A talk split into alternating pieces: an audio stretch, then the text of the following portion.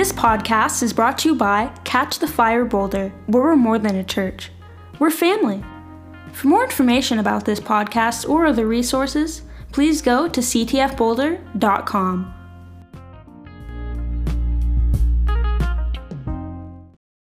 Thank you, everybody. I'm so excited to be here. I came to ask the church for help. I need help with something that God has given me to do, but it's much too big for me. And thank God that He has a body of Christ. But before I begin, I believe in discipleship. We all believe in discipleship, and everyone needs to have one or two people that they are discipling. And so I'd like to introduce one of the people that I am discipling. She has something she'd like to share, and she'll introduce herself. I'm going to start us off with a Bible verse. John 4:24 says, "God is spirit, and those who worship him must worship in spirit and truth." Hello everyone, my name is Hosanna and I'm 12 years old. I come from a big family with 12 siblings, one in heaven and one's on the way in August. And I am the second oldest. I am here being discipled by my nene, and also I've been discipled by four other people my mom, my dad, my aunt Dewey, and my papa. I'm here to tell people about Jesus. I had to work to come here for $140 for my ticket. And I was the first one out of everyone in my family to earn the money to come here. I am homeschooled, and my favorite subject is history. I also like to sing, dance, and hang out with friends and family. My favorite day of the week is Sunday because my nana and my papa bring over a whole bunch of food and ask us two questions. One, the first question they ask us is Do you have a problem with anyone at the table? And that helps our hearts. And it, some, sometimes someone has a problem. The second question is um, Have you done anything nice for anyone this week? And the winner gets a dollar. Even the adults can win. Some ways I worship is I dance and I choreograph dances. I sing and I sing scriptures. I play I play five instruments. And my favorite is the bass guitar, where I create and pl- write music.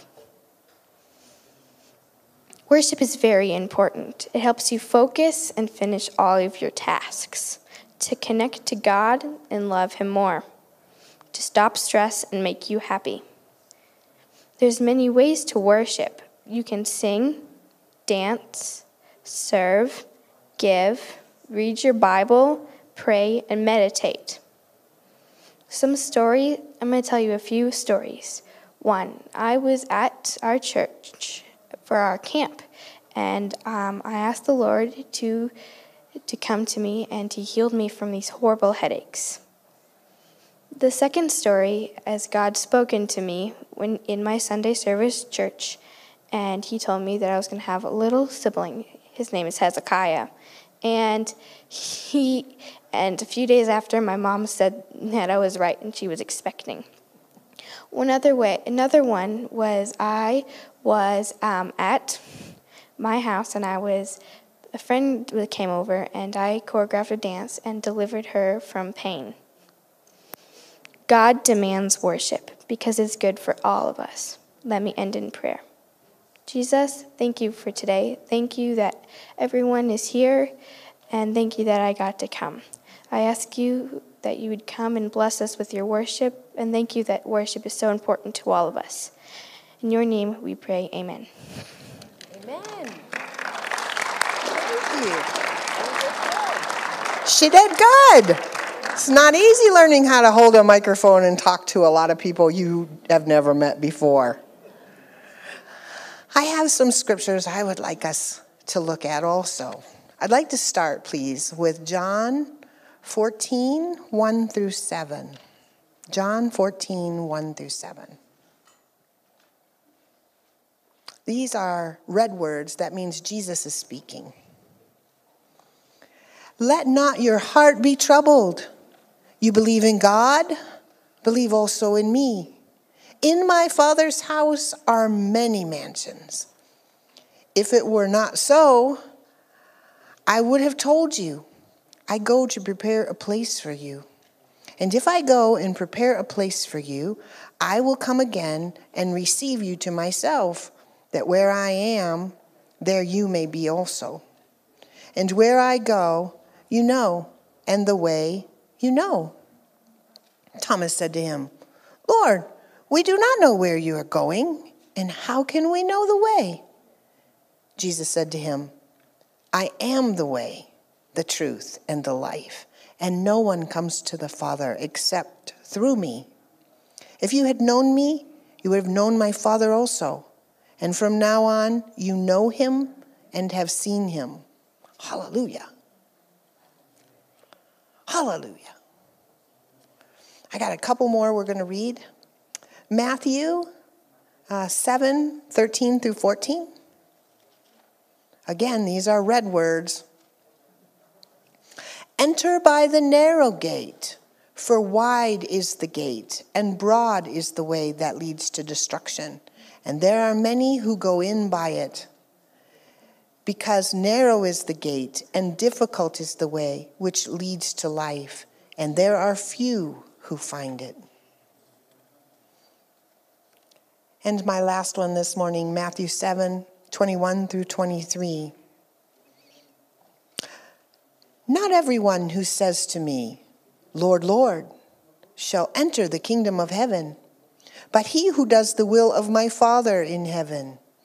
Many will say to me in that day, Lord, Lord, have we not prophesied in your name, cast out demons in your name, and done many wonders in your name?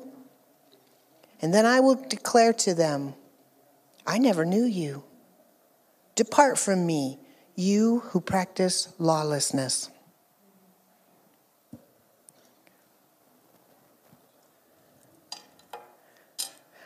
As I said, I came to ask for help.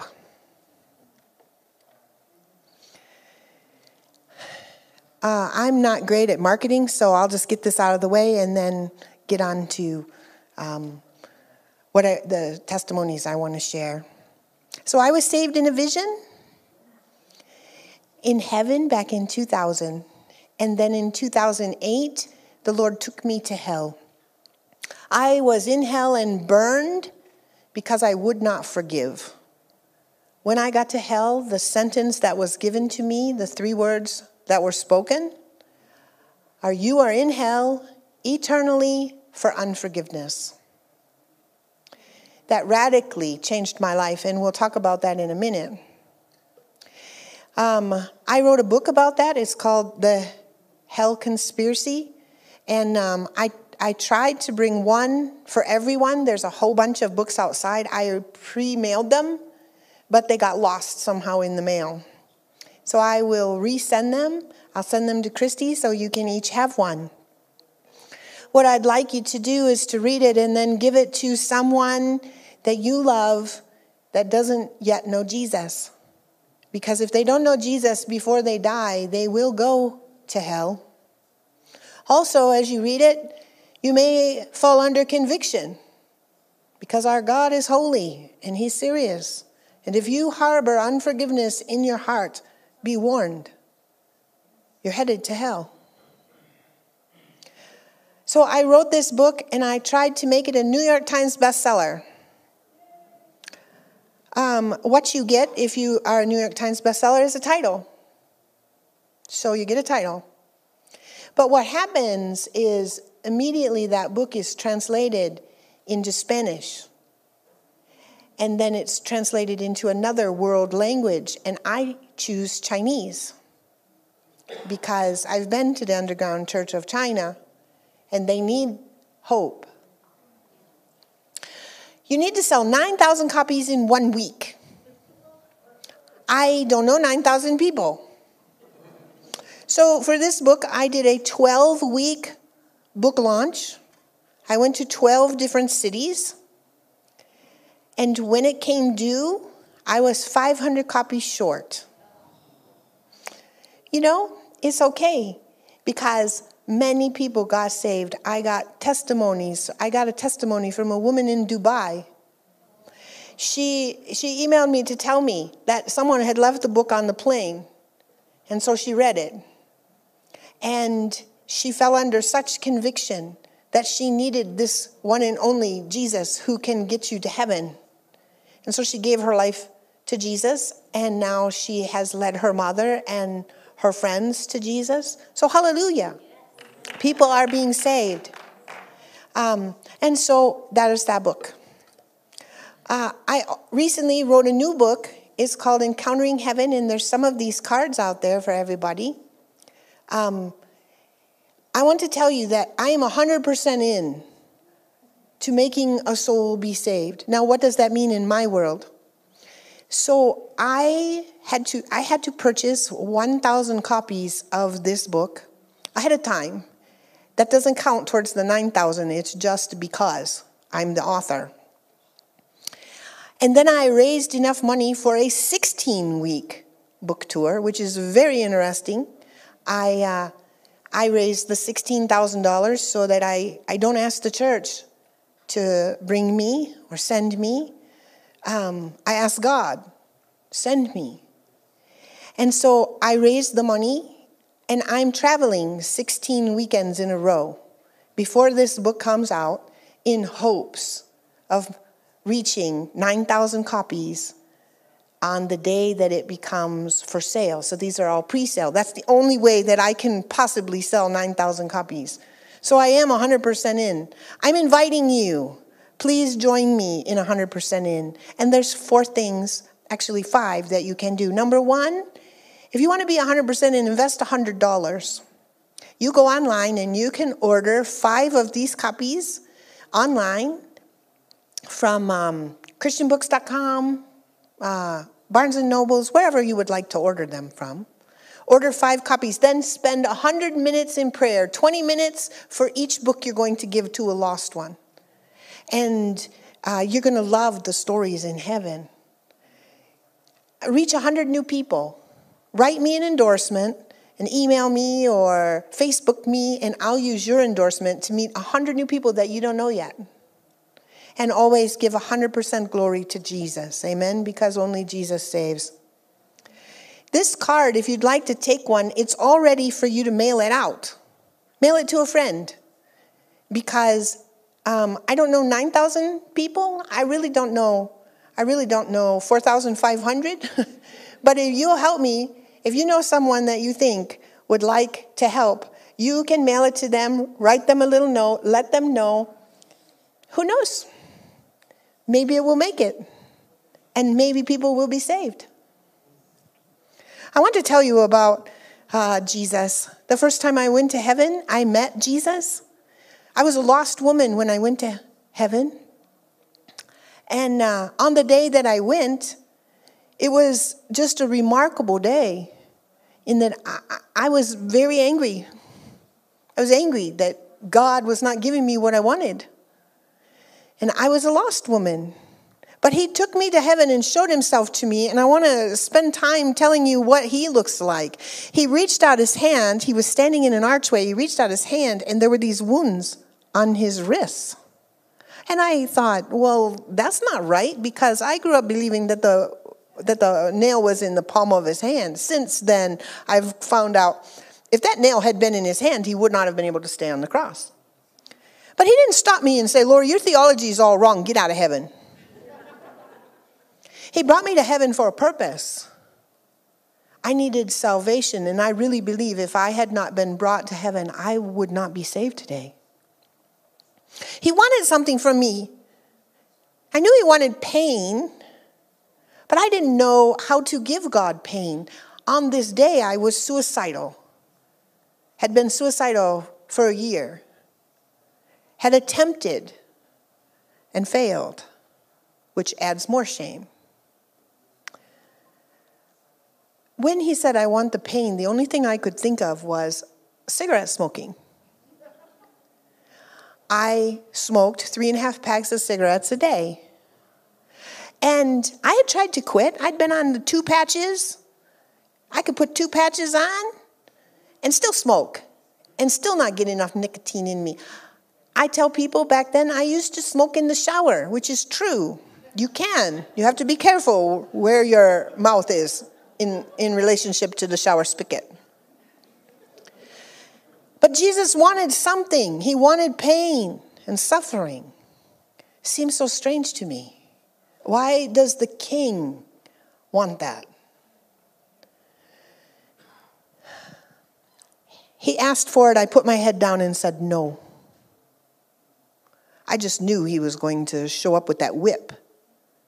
You know, the whip that he went into the house of God with when they weren't obeying the ways of God, and I was sure I was going to be whipped. And nothing happened.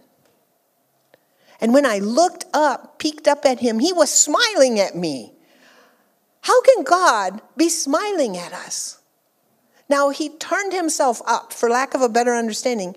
He turned himself on like a dimmer switch up and down. Jesus turned into a man made out of water or of diamonds. He you could see his frame, but he just shot light out of every pore of his body. Brilliant.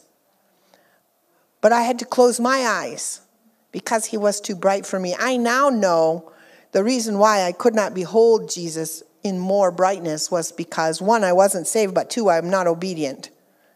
I'm not, I don't trust, I did not trust Jesus and I was not obedient. And if you do those things, you'll be able to see him more in his brightness. He asked me to look over here, and I looked in a room that was filled with gifts. It was about the size of a basketball court. And it was totally packed with gifts, every kind of gift you can imagine. It was wrapped in the most amazing wrapping papers with the fancy ribbons and bows, and they were all for me. And he said, Some gifts are things I want to give you, and other gifts are things I need to take away, which sounded so strange again that God would take something away. I was very, very excited. Did you know that in that room there were gifts for every single day of my life, and sometimes two or three gifts for me? Wow, who is this God who plans on blessing us every day? That He's already got your blessings all set up for you. He already knows what it is that you would want or desire. There it was.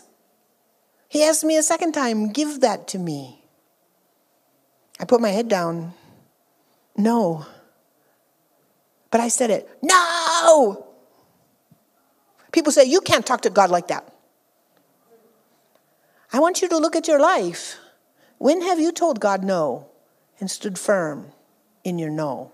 It happens.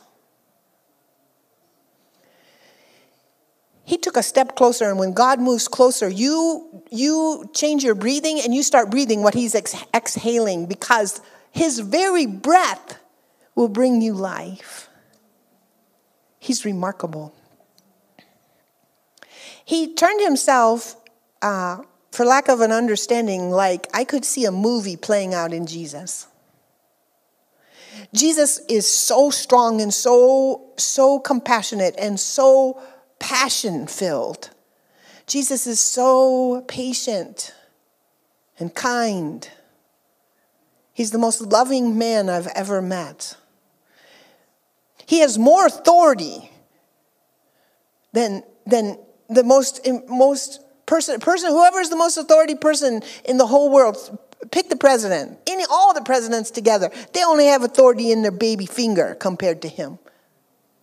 Everything stays in its place because of him. Everything he tells it to do, it does it.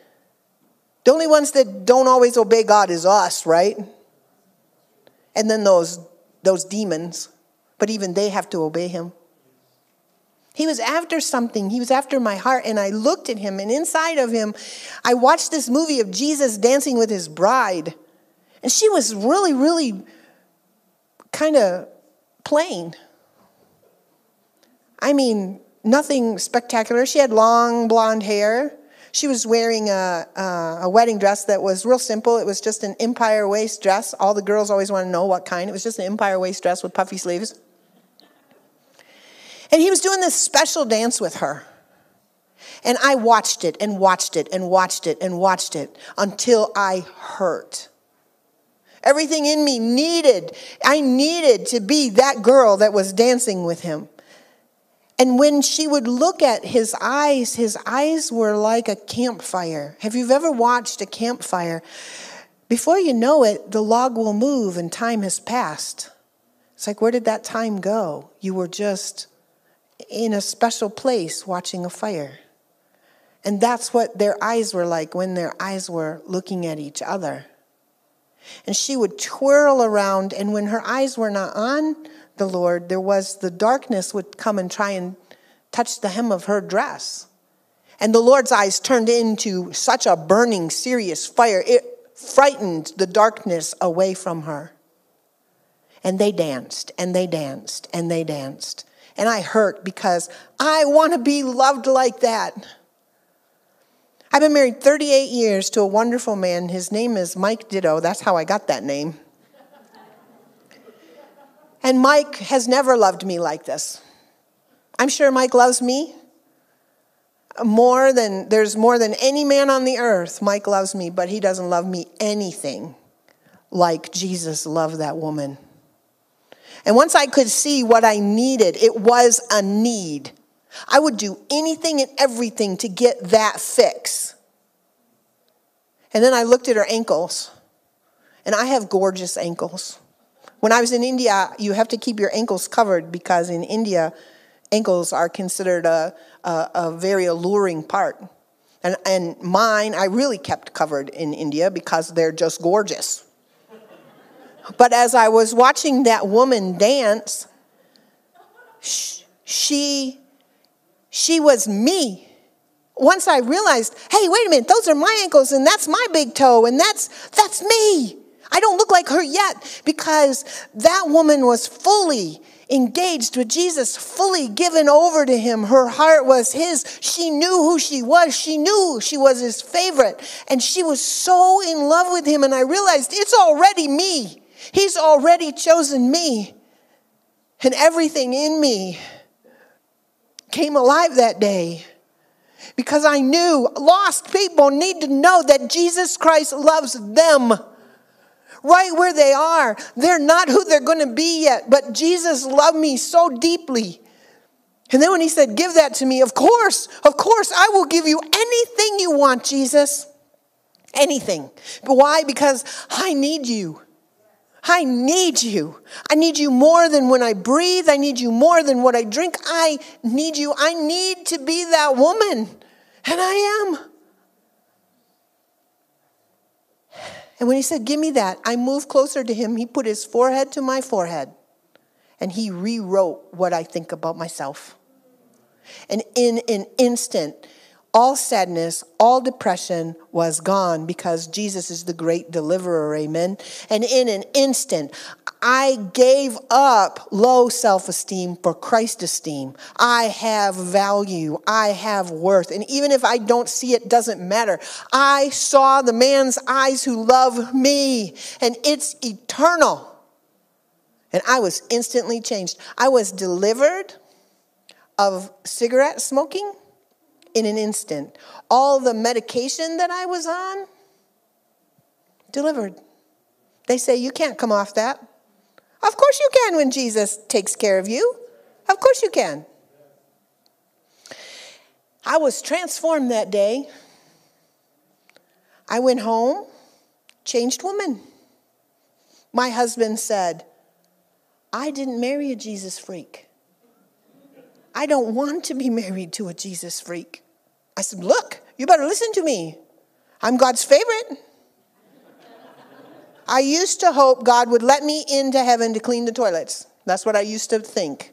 If he'd just let me in. I told my husband, maybe that's you. Because I'm the favorite. I didn't know anything. I didn't know anything.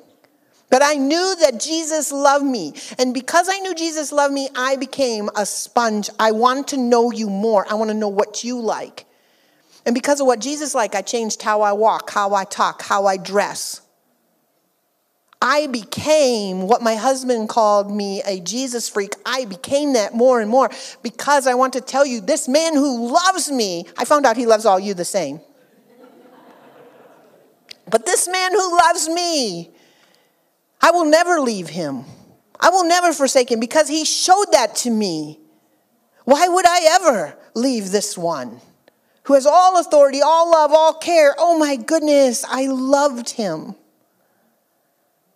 And my life got radically changed. That was back in 2000. I went hard after making sure my husband would know God, making my, my children to know God, making sure that my grandchildren know God, because people who do not love God are going to hell. Before I left him, I said, Is there anything I can do for you? Jesus said, Go tell others about me. That sounds like a task. But it's not a task, it's an identity. I asked the wrong question. Have you ever done that? Ask Jesus the wrong question, he gives you an answer that's like, hey, the two don't mix. It sounds like this works. Is there anything I can do for you? wrong question. Right question, who am I? And he said, Go tell others about me. That's my identity. And that's what I do. I tell people about Jesus because if you don't know Jesus in this lifetime, you will not spend eternity with the King. And I've been to heaven multiple times. That doesn't make me special, it only makes me responsible. And Jesus has taken me to heaven, and every time I've been to heaven, what Jesus wants is He wants me to figure out, Laurie, you're not living it correctly. You know, we pray the prayer, Thine kingdom come, your will, your kingdom come, your will be done here on earth. But if you don't know what it's like in heaven, then how can you live that? So He shows me something, now go back and just live this. I'm not the only one that's going to heaven. Every meeting, I usually meet one or two people who've already been to heaven, but they know if you tell people you've been to heaven, they're going to call you weird. They're not going to want to listen to anything you say. And I, I get it. I'm called weird. But you know, I've been to heaven, so what? Go ahead, call me weird. And, and that responsibility of heaven was very weighty. And I would tell everybody about heaven, but I want to tell you something. Even though my identity is go tell others about about me, go tell others about Jesus. I tell people about heaven, and you know what? They're not so interested in Jesus. Why? Because everybody thinks they're going to heaven. Every faith has some sort of something where you're going to you're going to end up in some sort of glorious something. Wow. Our job is cut out for us, friends. So then it was in 2008 in a vision, the Lord took me to hell. And inside of this book, the first chapter is about heaven, and the last chapter is about heaven. And the last chapter is the most powerful vision of heaven I've ever had. I don't, I don't tell that one because I don't want to leave a part out. I'll give you the book so that you can read about what was the most powerful vision I had in heaven. And as I said, there's not enough out there, so I'll send more to Christy. But I went to hell because I would not forgive. I had a childhood that, that had pain and suffering. And you know, Jesus, when he delivered me of cigarette smoking and he delivered me of uh, medication, he plugged stuff in there. And so he takes something away and he puts something in, and he takes something away and he puts something, something in. And now it was time to deal with all the unforgiveness that was in my heart. You know, I doubt that anybody here in this church where the left side won't talk to the right side, but I have been in churches where that's very obvious.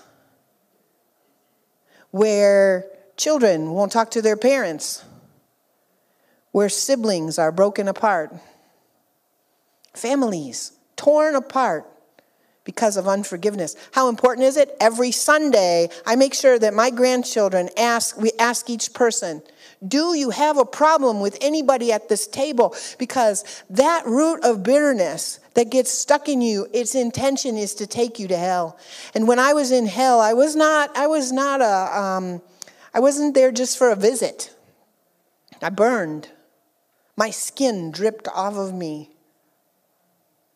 There were very significant pains in hell. First, the realization that I am separated from the one who loves me because I refused to obey.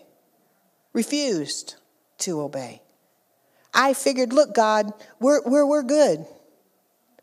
you know, they're going to stay on that side of the world, and I'm going to stay on this side of the world. And, and I'm not going to talk to them, and I'm not going to think about them. But you know what? That root was growing in me. I understood when I was in hell Matthew 18 very clearly. Let me tell you what I, what I understood. Matthew 18 is set up that there is a uh, man who's called into the king who owes him a debt too big to pay. I've done some research. The debt that the man owed was 2,142 lifetimes of debt. 2,142 lifetimes. So it was a debt too big to pay. He said to the king, Please be patient with me, and I will pay you back everything I owe you. And this king did something absolutely remarkable. He wiped away that debt. Oh my goodness. The man who had his debt wiped away walks out, finds his brother who owes him three days' wage. Pay me now. I please be patient. I will pay you everything I owe you. To jail with you. That servant gets brought back to the king. You wicked servant. Didn't I forgive you all your debt? You can't forgive your brother a small debt? Go get all of the debt that this one owes and put it back on him. 2,142 lifetimes of debt. And throw him in jail until he pays it all back. Oh my goodness. In hell, this is what I understood. I understood that when the king, oh, stop, I didn't finish the scripture.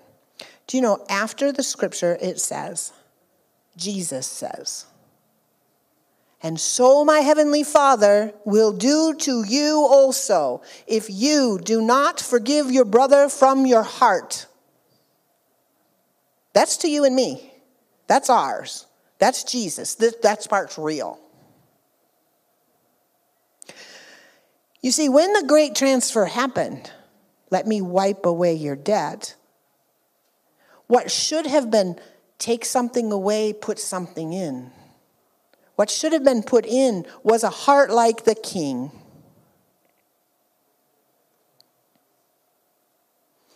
That man should have had a new heart.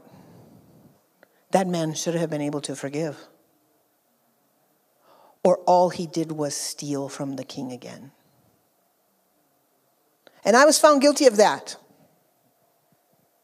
The Lord had forgiven all my sin, a debt too big for me to pay. And because I would not forgive, I was sentenced to hell. It was devastating. Such significant pain. I looked down in my left arm and there was yellow stuff in my bones, and it all went black. What that is, is uh, bone marrow. It makes life. All the water in my body evaporated. My bones were grinding on my bones. The fire was burning me, burning me and I was twisting and turning in so much agony, I broke my own back. My eyes split apart because nothing works in unity. My ears were hearing all the screaming of all of the people. 100% unnecessary. And the worst pain of all was when I knew what God had done. He had taken the robe that he was wearing and he ripped it at his neck and it came across his chest, and whatever that meant, it meant he's done with me. There were multitudes of people in hell. There are more people in hell than what are in heaven. And I've been to heaven many times. There are more people in hell than in heaven. And hell is expanding. And when I got back, I, I, I, I studied the scriptures to find out how much of what I realized, what I saw, is in the Bible. And there's so much of what I saw that's in the Bible. Hell is expanding to accommodate the numbers of people who are going there. And these will be people in our families. But God we have to do something, church. We have to do something. Jesus said to me, He's coming back soon. No, what He said was, He's coming back sooner than I realize. You know what that means? That means that all those mansions, those rooms that He's prepared in heaven, they're empty. I have been there. I have walked through certain rooms. And just like on the earth, when you prepare a nursery for a child that's coming and then that baby is miscarried, the nursery sits empty. There are rooms in heaven. Jesus Christ has prepared a room for all people. All people. And they are not filled. Those people are burning in hell eternally. You have a body in hell, you hurt. And I, I, I wrote I wrote all about it here. And I wrote it in such a way that hopefully the lost will hear I carry a wound from Jesus for the lost. I carry a wound. Because the scripture that we read, narrow is the way. Wide is the path that the world is on. And our family is on that path, church. What are we going to do? We have to do something. If we love them, we have to help them. Now, I know not everybody is an evangelist. I get you. Not everybody was given the responsibility that I was given, but we all got to try. Just like I'm, I don't feel that I'm, I'm an intercessor, but I pray and I spend time praying. I fast. I spend time fasting. It's like, well, I'm not an evangelist. That doesn't let you off the hook for sharing your faith, church. So you need some tools. I want to help you. I want to make sure everybody gets one of these books, but then if you're willing to order this book, talk with Christy, and if you order five books, I'll send you the five matching ones for free. I'll send you these for free. It's like, why? Because what is it worth? The scriptures teach, what if you gain everything? But you lose your soul. This is not our home. Heaven is our home. God has remarkable things in heaven. It's like what? What's some of the things, Laurie? Tell me some of the things that's in heaven. So, my new heaven book has 15 individual visions of when I went there. You'll love that. You'll love hearing about all of the things. And the Holy Spirit helped me write down amazing little details. But one of the questions I get asked a lot, that's one of the chapters in the book, is about it's not about this, it's just a little side thing. Do our pets go to heaven? Everybody wants to know do our pets go to heaven? And I want to tell you that the pet that you loved and took care of went to heaven. Not all the animals went to heaven. I was in heaven and these puppies come running up to Jesus. They're so playful and they jump into his arms and they're taking, he's taking turns playing with these puppies. And one puppy jumped up into my arms and we understand each other there. We understand, um, we understand the animals. And the puppy jumped up in my arms and it said, I love you. And I was like, it loves me. I expected to love Jesus, it loves me. And I looked at this dog. It was my dog when I was seven. His name is Snowball. You're here. Oh my gosh, you're here. How did you get here? Because he's a good, good father. That's how he got there. My good, good father has collected my tears and he knows. The, the, the chapter is not about pets. It's about, it's about, um, it's about the horses that are in heaven and being equipped.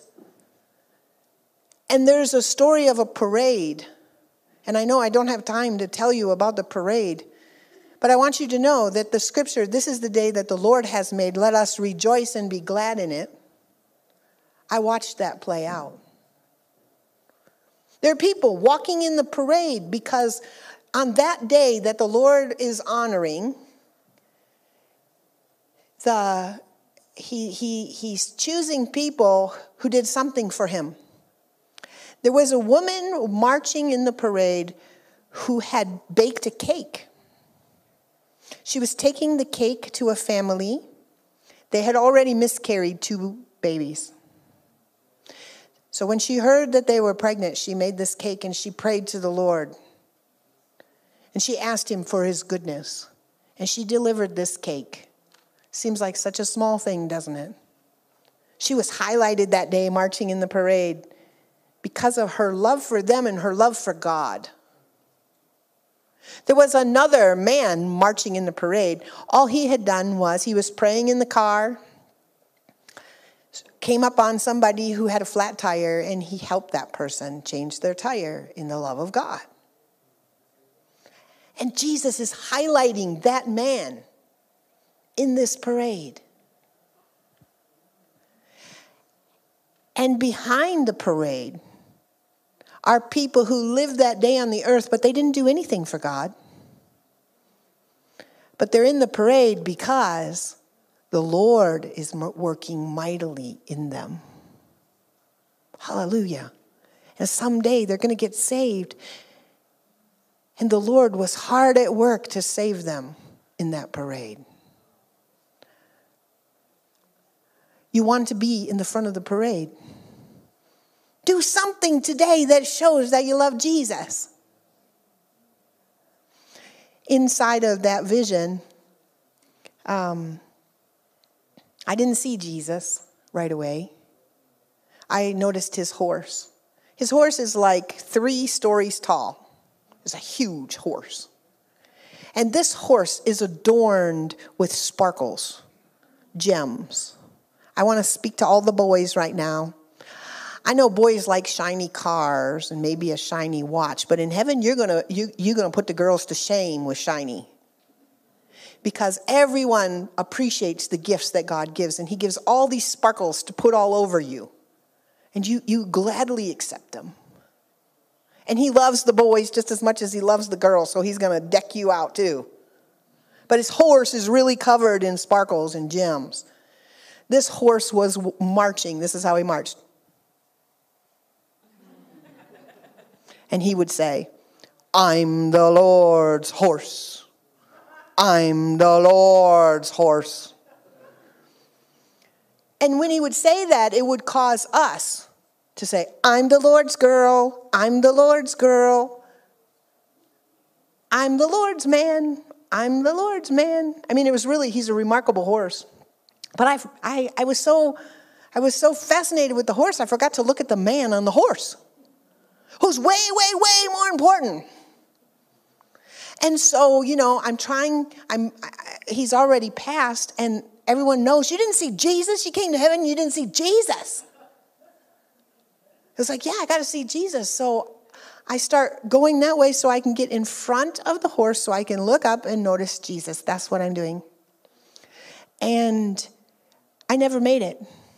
I looked up to the back of the man on the horse and what I saw dropped me to the ground, and all I could do was, with gratefulness, make the loudest sound in my body to give praise to the King. Worship. What I saw was Jesus' crown from the back. I've always wondered what his crown would look like. It's made of glass light shoots out of it. It's a crown of thorns. There's only one king that can wear that crown.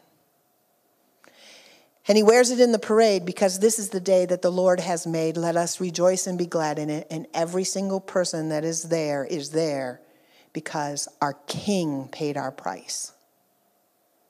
For some reason, I thought that the cross was too ugly to be in heaven, and yet it's the it's the perfect example of love. And Jesus wearing that crown lets us all know how important we are. We are his favorite. It reminds us of his great uh, love, His great deliverance, His patience, His long suffering, His goodness to send us the Holy Spirit. That crown makes Him superior. And in heaven, the Lord is called the Almighty. And so when I when I prayed to him many times I call him that because that's what they call him there. Almighty. Only one king gets that title. Our king. I've thought about heaven without certain family members that don't know Jesus yet. You know what? We try not to depress ourselves, right? I don't want to think on bad things, but I want to I want to challenge you church, think about it. Jesus thought about it. Jesus thought about what it would cost to save humanity. In fact, didn't he ask the Father, Is there another way? Not my will, but your will. He thought about it. And the only way that we could come to the Father is through the Son. But not everyone will be there. Who in your family today is not headed for heaven? You think about it, church. It's like, well, this is a downer, Laurie. No, the downer will be when you're in heaven and they're not there. That will be, I'm sure, those are the tears the Lord's going to wipe away from our eyes. Is when we look around and the, our loved ones are not there. And what will we say then? So we can do some things. Find your favorite worship song. Find it on YouTube, get the little link, and text it to them. Hey, I listened to this song and I was thinking of you. Music is a very powerful thing. Write them a love note. I was praying to Jesus for you today and I remembered this about you. Let them know that you pray for them. And when you see them, ask them, How can I pray for you? And before you leave them, pray for them. I have family members not saved. When I get to their house, I say, Let's pray. You know what they say? Oh, okay. And before I leave, I say, I love you so much. Let's pray to Jesus. And I pray, God, get them. I mean, you don't have to be, you don't have to be so, uh, it doesn't have to be so serious. It can be, but be seriously loving. We can do this. You know why I know we can do this? Because Jesus already told us to. He would never set you up for failure. Everything He told us to do, not only is it doable, but it's going to result in great things. So I wanted to come and ask for your help. I'm 100% in because I have family members who are lost. I mean, close ones. I have grandchildren who have not yet accepted Jesus as their Savior, and we're all on the walk trying to get there. I want mine saved, but you know what? I had this wound, and if you tell me about a lost person in your family, I want your family member saved. I want to encourage you, pray for them. Get them literature. You know, read your favorite book, whatever's your favorite book, and, and send them that. My goal is that when I get to heaven, that my, um, my reward is when I look in the Lamb's Book of Life and I see name after name after name of people who made it. And we can spend eternity together because the alternative is horrific. Let me pray for us.